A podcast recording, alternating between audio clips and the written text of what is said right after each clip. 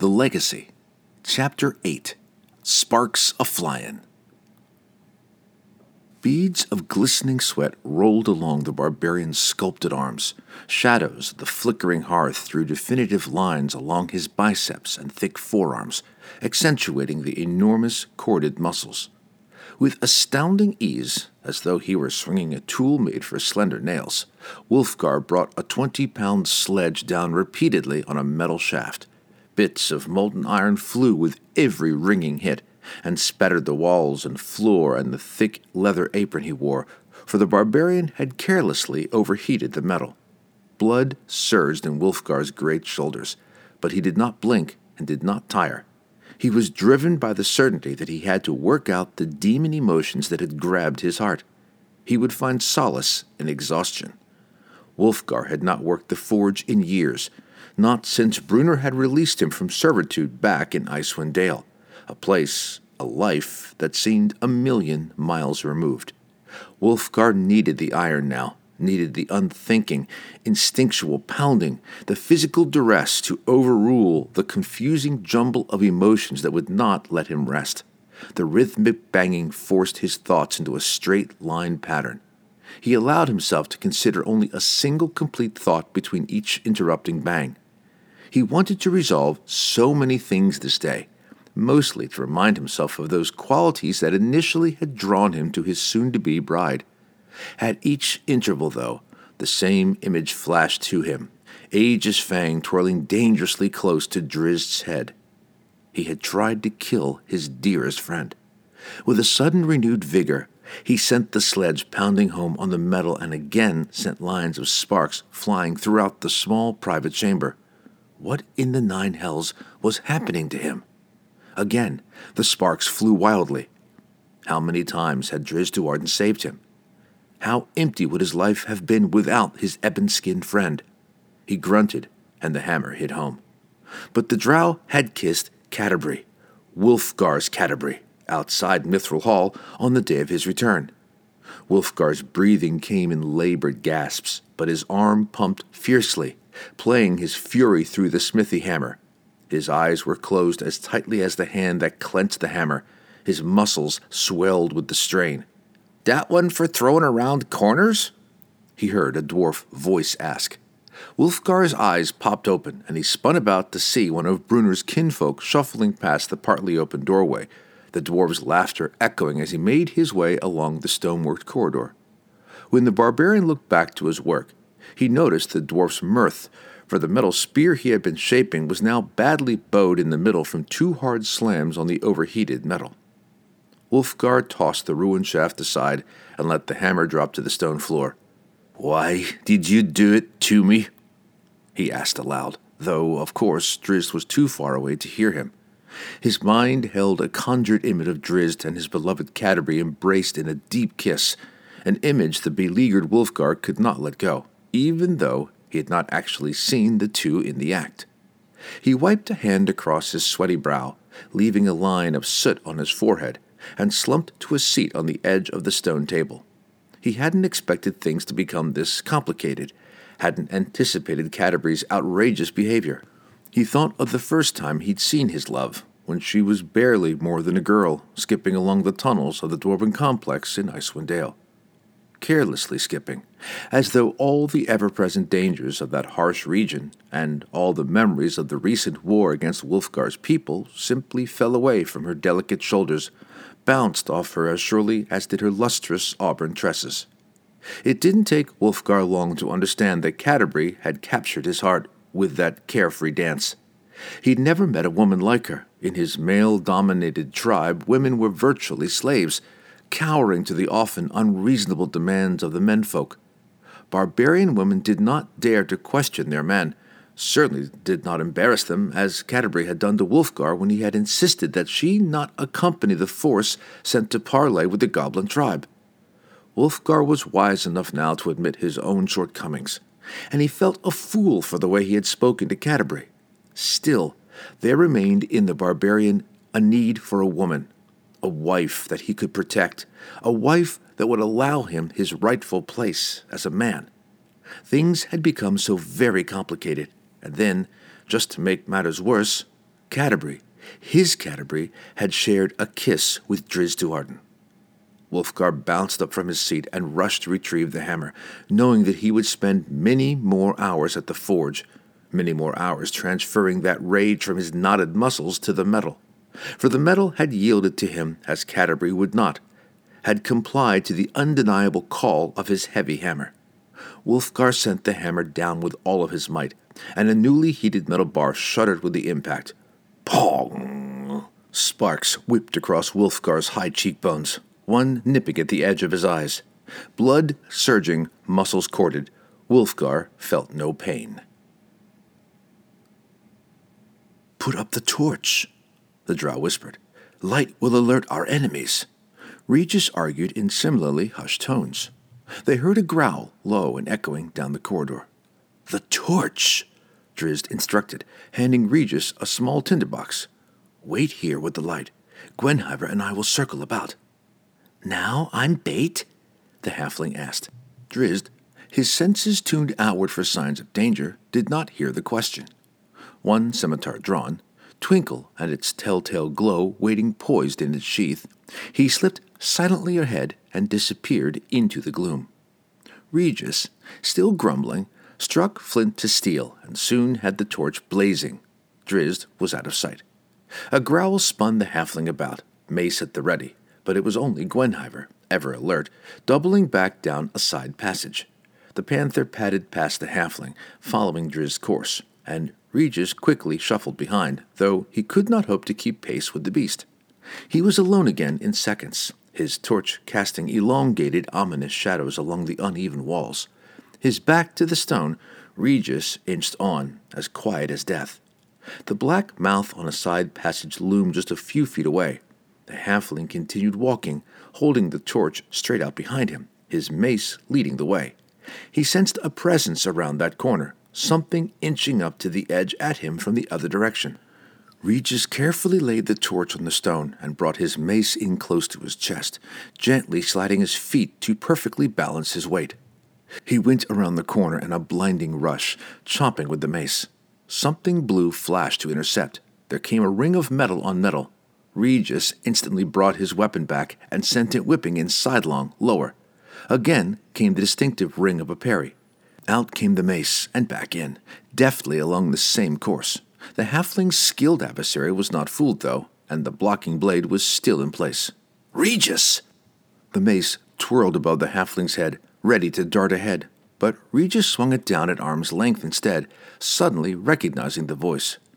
I told you to remain back there with the light. Drizzt scolded him, stepping out of the shadow. You are very fortunate I did not kill you. Or that I did not kill you, Regis replied, without missing a beat, and his calm, cold tone made Drizzt's face contort with surprise. Have you found anything? the halfling asked. Drizzt shook his head. We are close, he replied quietly. Both Guenhwyvar and I are certain of that. Regis walked over and picked up his torch, then tucked his mace into his belt within easy reach. Guenhwyvar's sudden growl echoed at them from farther down the long corridor, launching them both into a run. Don't leave me behind, Regis demanded, and he grabbed hold of Drizzt's cloak and would not let go, his furry feet skipping, jumping, even skidding along as he tried to keep pace. Drizzt slowed when Guenhwyvar's yellow green glassy eyes reflected back at him from just beyond the leading edge of the torchlight at a corner where the passageway turned sharply. I think we found the dwarfs. Regis muttered grimly. He handed Drizzt the torch and let go of the cloak, following the drow up to the bend. Drizzt peeked around. Regis saw him wince, then brought the torch into the open, casting light on the dreadful scene. They had indeed found the missing dwarves, sliced and slaughtered, some lying, some propped up against the walls at irregular intervals along a short expanse of worked stone corridor. If you're not for wearing the apron, then don't you be wearing it, Bruenor said in frustration. Catti-brie nodded, finally hearing the concession she had wanted from the beginning. But me king, protested Cobble, the only other one in the private chamber with Bruenor and Catti-brie. Both he and Bruenor sported severe holy water headaches. Bah! The Dwarf King snorted to silence the good intentioned cleric. You're not knowing me girl as well as myself. If she's saying she won't be wearing it, then all the giants of the spine of the world couldn't be changing her mind. By yourself! Came an unexpected call from outside the room, followed by a tremendous lock. I know you're in there, Bruenor Battlehammer, who calls himself King of Mithril Hall. Now be opening your door and meet your better. Do you know that voice? asked Cobble. He and Bruenor exchanged confused glances. Open it, says me, came another cry, followed by a sharp rap. Wood splintered as a glove nail. A large spike set into the face of the specially constructed metal gauntlet wedged itself through the thick door. Oh, sandstone, came a quieter call. Bruenor and Cobble looked to each other in disbelief. No, they said in unison, wagging their heads back and forth. What is it? Catti-brie asked, growing impatient. It cannot be, Cobble replied, and it seemed to the young woman that he hoped with all his heart that his words were true. What is it? Catti-brie demanded of her father, her hands planted squarely on her hips. The door burst open, and there stood the most curious looking dwarf Catti-brie had ever seen. He wore a spiked steel gauntlet, open fingered, on each hand, had similar spikes protruding from his elbows, knees, and the toes of his heavy boots, and wore armor, custom fitted to his short, barrel like form, of parallel, horizontal metal ridges half an inch apart and ringing his body from neck to mid thigh and his arms from shoulder to forearm. His gray helmet was open faced, with thick leather straps disappearing under his monstrous black beard, and sported a gleaming spike atop it, nearly half again as tall as the four foot high dwarf. It, Bruenor answered, his tone reflecting his obvious disdain, is a battle rager. Not just a battle rager, the curious black bearded dwarf put in. The battle rager. The most wild battle rager. He walked toward Catti-brie and smiled widely, with his hand extended toward her. His armor, with every movement, issued grating, scraping noises that made the young woman's hair stand straight up on the back of her neck. Thibbledorf Pwent at your service, me good lady.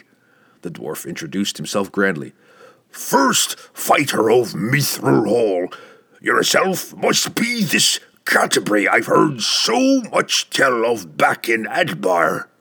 Bruenor's human daughter, so they told me, though still I'm a bit shaken at seeing any Battlehammer woman without a beard to tickle her toes. The smell of the creature nearly overwhelmed Catti-brie. Had he taken that armor off any time this century? She had to wonder. I'll try to grow one, she promised. See that you do! See that you do! Thibbledorf hooted and hopped over to stand before Bruenor, the noise of his armor scraping at the marrow of Catti-brie's bones. Me king! Thibbledorf bellowed. He fell to a bow and nearly halved Bruenor's long, pointy nose with his helmet spike as he did. What in the nine hells is yourself doing here? Bruenor demanded. Alive, anyway, Cobble added. Then he returned Bruenor's incredulous stare with a helpless shrug. It was me belief that ye fell when the dragon Shimmergloom took the lower halls, Bruenor went on. His breath was death, Thibbledorf shouted. Look who's talking, Catti-brie thought, but she kept silent. Pwent roared on, dramatically waving his arms about and turning a spin on the floor, his eyes staring at nothing in particular, as though he was recalling a scene from his distant past. Evil breath!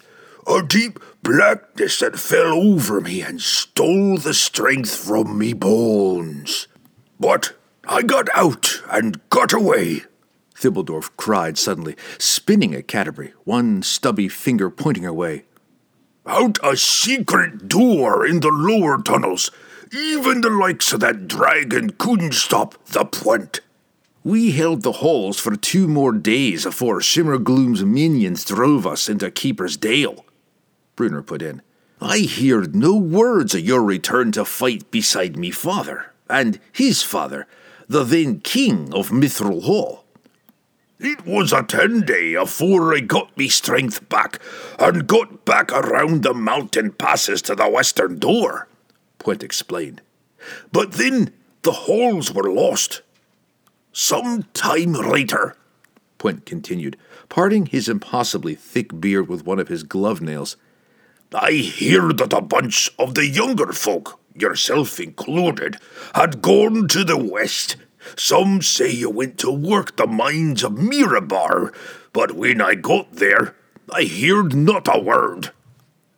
Two hundred years, Bruenor growled in Pwent's face, stealing his seemingly perpetual smile. You had two hundred years to find us, but not once did we hear a word that you was even alive.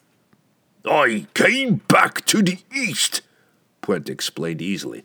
Been living living well, doing mercenary work mostly in Sundabar and for King Harbromm of Sitdra It was back there three ten days past. I'd been off to the south for some time, you see, that I first heard your return that a battle hammer had taken back the halls. So here I be, me king, he said, dipping to one knee. Point me at your enemies. He gave Catti-brie a garish wink and poked a dirty, stubby finger toward the tip of his spiked helmet. Most wild? Bruenor asked, somewhat derisively. Always been, Thibbledorf replied. I'll call you an escort, Bruenor said, so you can get yourself a bath and a meal. Aye, I'll take the meal, Pwent replied. Keep your bath and your escort I know me way around these old halls as well as yourself, Bruenor Battlehammer. Better, I say, since ye was but a stubble-chinned dwarfling when I was pushed out. He put his hand out to pinch Bruenor's chin and had it promptly slapped away. His shrieking laughter like a hawk's cry, his armor squealing like talons on slate, the battle rager stomped away. Pleasant sort, Catti-brie remarked. Pwent alive, Cobble mused, and Catti-brie could not tell if that was good news or not. You've never once mentioned that one, Catti-brie said to Bruenor. Trust me, girl, Bruenor replied. That one's not worth mentioning. Exhausted, the barbarian fell onto his cot and sought some needed sleep. He felt the dream returning before he'd even closed his eyes. He bolted upright, not wanting to see again the images of his Catti-brie entwined with the likes of Drizzt Do'Urden. They came to him anyway. He saw a thousand thousand sparkles, a million reflected fires spiraling downward, inviting him along. Wulfgar growled defiantly and tried to stand. It took him several moments to realize that the attempt had been futile, that he was still on his cot, and that he was descending, following the undeniable trail of glittering sparkles down to the images.